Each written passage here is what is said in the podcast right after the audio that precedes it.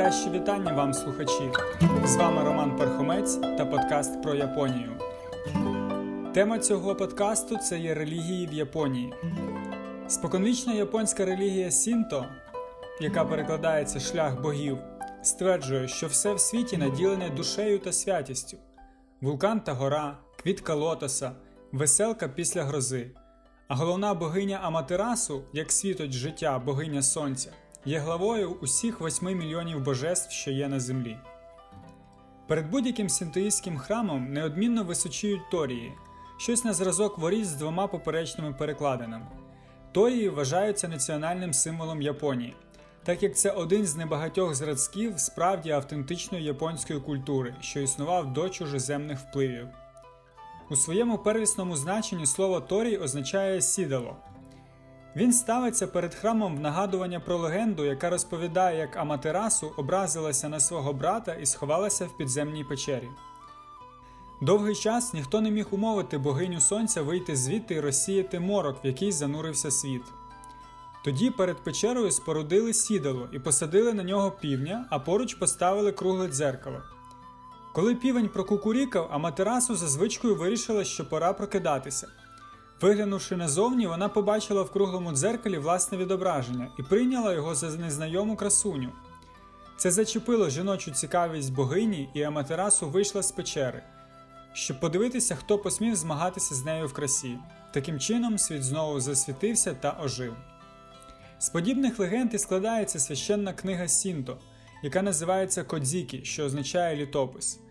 У ній, однак, зовсім немає будь-яких моральних заповідей, норм поведінки чи застережень проти гріхів.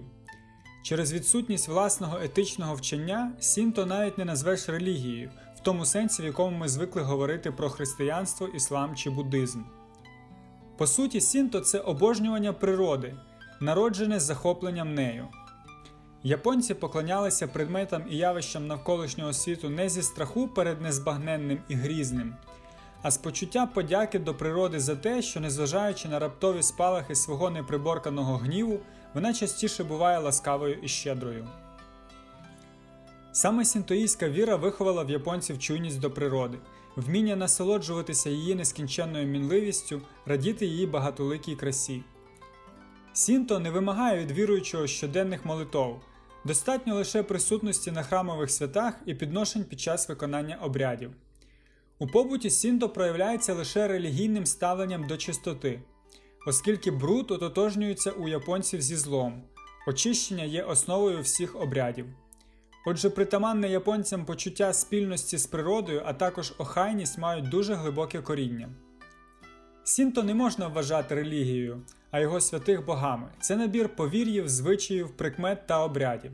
Єдина мета Сінто укоренити вірність здавна сталого способу життя. Острівне положення сприяє довговічності національних традицій та вірувань завдяки ізольованості. Країні висхідного сонця довгий час вдавалося бути осторонь від походів завойовників і знати лише міжособні війни. Втім, навала із за морів все ж таки сталася за 14 століть до американської окупації. Правда, це була навала ідей, а не військ. Причому мостом, по якому на японські острови ринули цивілізація Індії та Китаю, став буддизм. Серед дарів, надісланих правителем Кореї в 552 році, в Японію вперше потрапили зображення Будди. Буддійські сутри стали для японців першим підручником ієрографічної писемності, книгами, які долучали їх до найдавніших цивілізацій Сходу. Нова релігія вимагала поглибленого вивчення надзвичайно складних текстів. Саме цим займалися в ту пору багато видатних мислителів Індії та Китаю. Однак сама по собі грамотність була для японців справою новою. Лише деякі з них могли в ту пору присвятити себе вивченню філософії буддизму з його теорією кола причинності, яка стверджує, що день сьогоднішній є наслідком дня вчорашнього і причиною для дня завтрашнього. З його концепцією перевтілення душ, якщо людина нещаслива, значить вона розплачується за гріхи, вчинені в своєму попередньому існуванні. В основі вчення Будди лежать чотири істини. Перша життя повне страждань. Друга причиною їх служать нездійсненні бажання. Третя, щоб уникнути страждань, треба придушувати в собі бажання. Четверта досягти цього можна, якщо йти по шляху з восьми кроків. тобто зробити праведними свої погляди, наміри, мову, вчинки, побут, прагнення, думки та волю. Лише той, хто пройде ці вісім кроків, досягне просвітлення або нірвани і вирветься з нескінченного кола перевтілень. Буддизм прижився на японській землі як релігія знаті, тоді як Сінто залишався релігією простого люду. Оповіді Сінто були значно зрозуміліші народу, ніж буддизм з його туманними міркуваннями про коло причинності і перевтілення душі. Звичайний японець сприйняв лише поверхневий шар буддійської філософії, перш за все ідею непостійності і недовговічності всього сущого. Стихійні лиха, до яких схильна острівна країна, сприяли такому світогляду. Сінто і буддизм важко уявити собі більш разючий контраст. З одного боку, примітивний язичницький культ обожнювання природи і шанування предків, з іншого цілком сформоване віровчення з глибокою філософією. Здавалося б, між ними неминуча непримиренна боротьба, в якій чужорідна сила або повинна цілком придушити місцеву, або навпаки відкинути саму себе через свою складність. Але не сталося ні одного, ні іншого. Японія, як не парадоксально, відчинила свої двері перед буддизмом. Дві настільки не схожі релігії мирно вжилися і продовжують співіснувати. Проповідники буддизму зуміли порозумітися з вісьмома мільйонами місцевих святих, оголосивши їх втіленнями Будди. А для Сінто, який одушевляє і наділяє святістю все, що є в природі, було ще легше назвати Будду одним з численних проявів всюдисущого божества. Замість релігійних війн, взаємних проклять і звинувачень в Єресі склалося щось схоже на союз двох релігій. У сільських громадах увійшло в традицію будувати сінтоїстські і буддійські храми в одному і тому ж самому місці. Вважалося, що боги Сінто найнадійніше захистять Будду від місцевих злих духів. Подібне сусідство дуже дивує, а то і зовсім збиває з пантелику іноземних туристів. Яку ж релігію в кінці кінців обирають японці, і як відрізнити сінтоїстський храм від буддійського? Зовнішні ознаки перерахувати нескладно. Для сінтоїстського храму головна з них торій, для буддійського статуї. Подібно до того, як в мусульманських мечетях не побачиш нічого крім орнаментів, в храмах Сінто немає зображень богині сонця Аматерасу. Легенду про неї нагадує лише символічне сідало для півня. Буддизм, у свою чергу, вперше возвеличив в Японії мистецтво скульптури. Іншими ознаками можуть служити самі підходи до святинь. Дорога до сінтоїстського храму завжди усипана дрібним щебенем, в якому грузне нога. Такий незручний для пішохода підхід має своє релігійне значення, змушуючи людину волею неволею думати лише про те, що у нього під ногами. Щебінь ніби виганяє зі свідомості віруючого всі інші думки, готує його до спілкування з божеством. До буддійського ж храму зазвичай ведуть звивисті доріжки з пласких кам'яних плит. Про релігії можна нарешті судити з поведінки самих віруючих.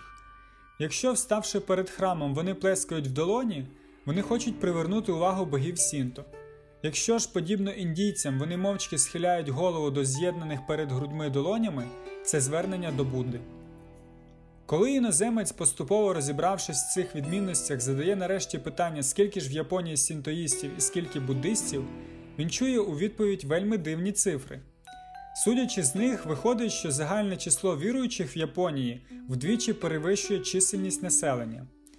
Це означає, що кожен японець зараховує себе і до сінтоїстів, і до буддистів, бере участь в ритуалах обох релігій. Чим пояснити таке співіснування богів? Як могли вони знайти місце в душі кожного японця, щоб мирно ужитися між собою? Відповісти на це питання можна так: завдяки своєрідному поділу праці та обов'язків. Сінто залишив за собою всі радісні події в людському житті, поступившись буддизму у подіях сумних.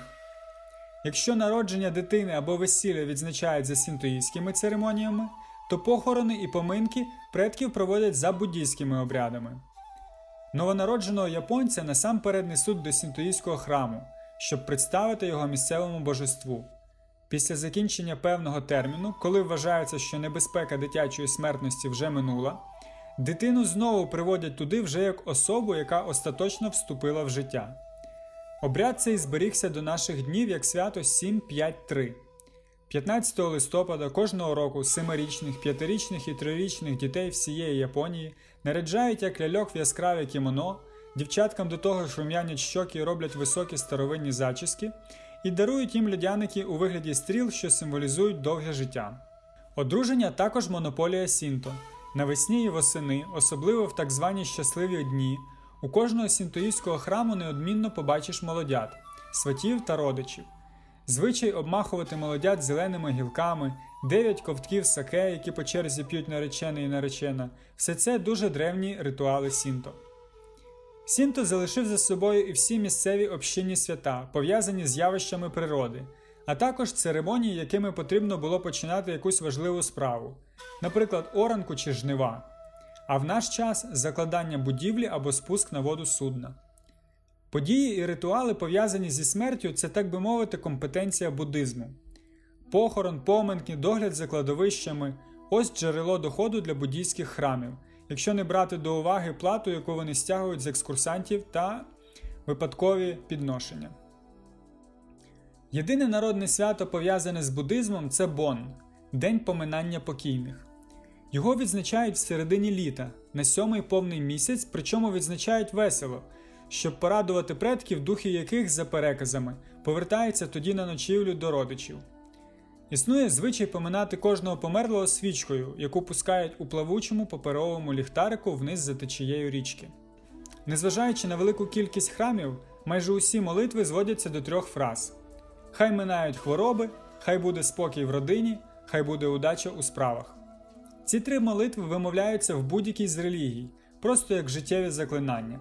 Священнослужитель для японців не наставник життя, як скажімо, для католиків, а просто особа, яка виконує на замовлення обряди. Загалом, японці, як і їхні сусіди китайці, народ мало релігійний. Але якщо китайцям релігію багато в чому заміняє етика, тобто норми взаємин між людьми, то у японців в подібній ролі виступає естетика, тобто поклоніння прекрасному. На тлі мирного співіснування богів, властиві японцям релігійній терпимості, проповідники християнства постали у досить непривабливому вигляді. Сама ідея про те, що знайти порятунок і забезпечити собі загробне життя в людському образі можна лише взамін за відмову від будь-якої іншої віри на користь вчення Ісуса Христа, сама ця ідея здавалася японцям продажною і принизливою. Коли місіонери втовкмачували японцям, що їх предки приречені вічно горіти у вогні лише за те, щоб померли нехрещеними, такі аргументи швидше відштовхували, ніж приваблювали. До того ж, люди, від яких місцеві жителі вперше почули про гріх, самі показали себе далеко не безгрішними. Місіонери, що супроводжували європейських першовідкривачів Японії в 1540-х роках, рвалися до багатства невідомого острова Чіпінгу. Японія стала відома європейцям в 16 столітті. Перші відкрили цю країну португальці, тоді дух завоювання нових земель панував серед найсильніших морських держав того часу. Португальці вирішили підкорити Японію, почали, як звичайно, з торгівлі і з проповідування мирним жителям католицької віри. Місіонери, які прибули в Японію, спочатку вміли сподобатися японцям і отримали вільний доступ до цієї землі, мали неймовірний успіх у зверненні нових своїх учнів християнську віру. Але царював в той час в Японії імператор Тайге.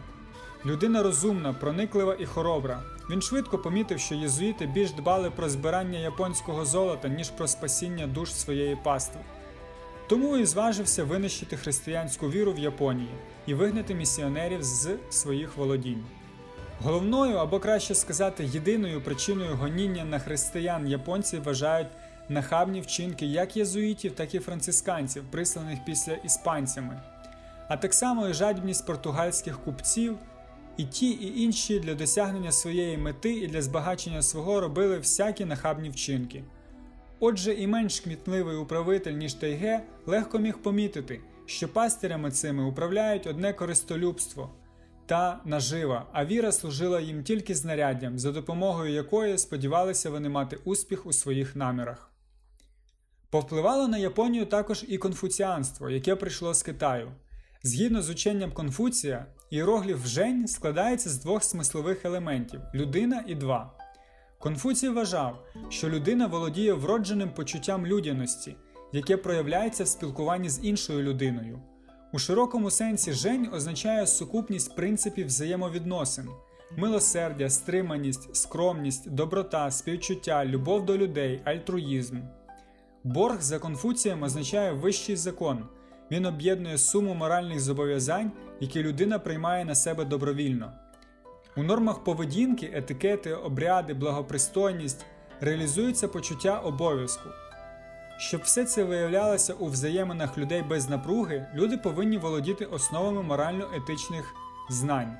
Такі знання отримують тільки за допомогою засвоєння узаконених настанов, висловів і наслідувань. У зв'язку з цим вірність в сенсі покірності і беззастережного слідування авторитету повинна бути непорушною. Особливий принцип, що пронизує все суспільство, це сяо синівська шанобливість, любов сина до батьків і, вперш за все, до батька. Як і в традиційному конфуціанстві, японські послідовники Конфуція вважають, що згідно з Сяо, діти повинні не тільки виконувати волю батьків і вірно служити їм, а й усім серцем любити їх. Якщо людина не любить батьків, а тим паче не визнає своїх синівських зобов'язань, то вона нікчемна. Конфуцій вчив, що краще померти, ніж відмовитися шанувати батьків. Це положення було сприйнято в Японії якнайсильніше. Крім того, ідеї конфуціанства були викладені в Японії в особливих трактатах, які посилено впроваджувалися в життя людей. Держава піклувалася про поширення ідей Сяо серед підданих. Це пояснювалося тим, що сам принцип включав в свою орбіту не тільки взаємини між батьком і сином, а й у суспільстві в цілому, відносини між імператором і міністрами, між місцевою владою і населенням. Синівська шанобливість, беззастережне підпорядкування батькові, поширювалася на всю державну ієрархію, означаючи підпорядкування існуючим порядкам. Слід зазначити, що якщо буддизм можна вважати індивідуально психологічною системою регуляції поведінки, то конфуціанство морально-етичною, на основі якої будується поведінка людей в суспільстві. Отже, в японській душі залишили свій слід три релігії. Сінто наділив японців чуйністю до природної краси, охайністю і відгомоном легенд про своє божественне походження. Буддизм вразив своєю філософією японське мистецтво, зміцнив народі вроджену стійкість до примх долі. Конфуціанство принесло з собою ідею про те, що основа моралі це вірність, що розуміється як борг вдячності старшим та вищим у ієрархії. Дякую за увагу. Сподіваюся, вам було цікаво та корисно почути цю інформацію. Почуємося у наступних випусках подкасту про Японію.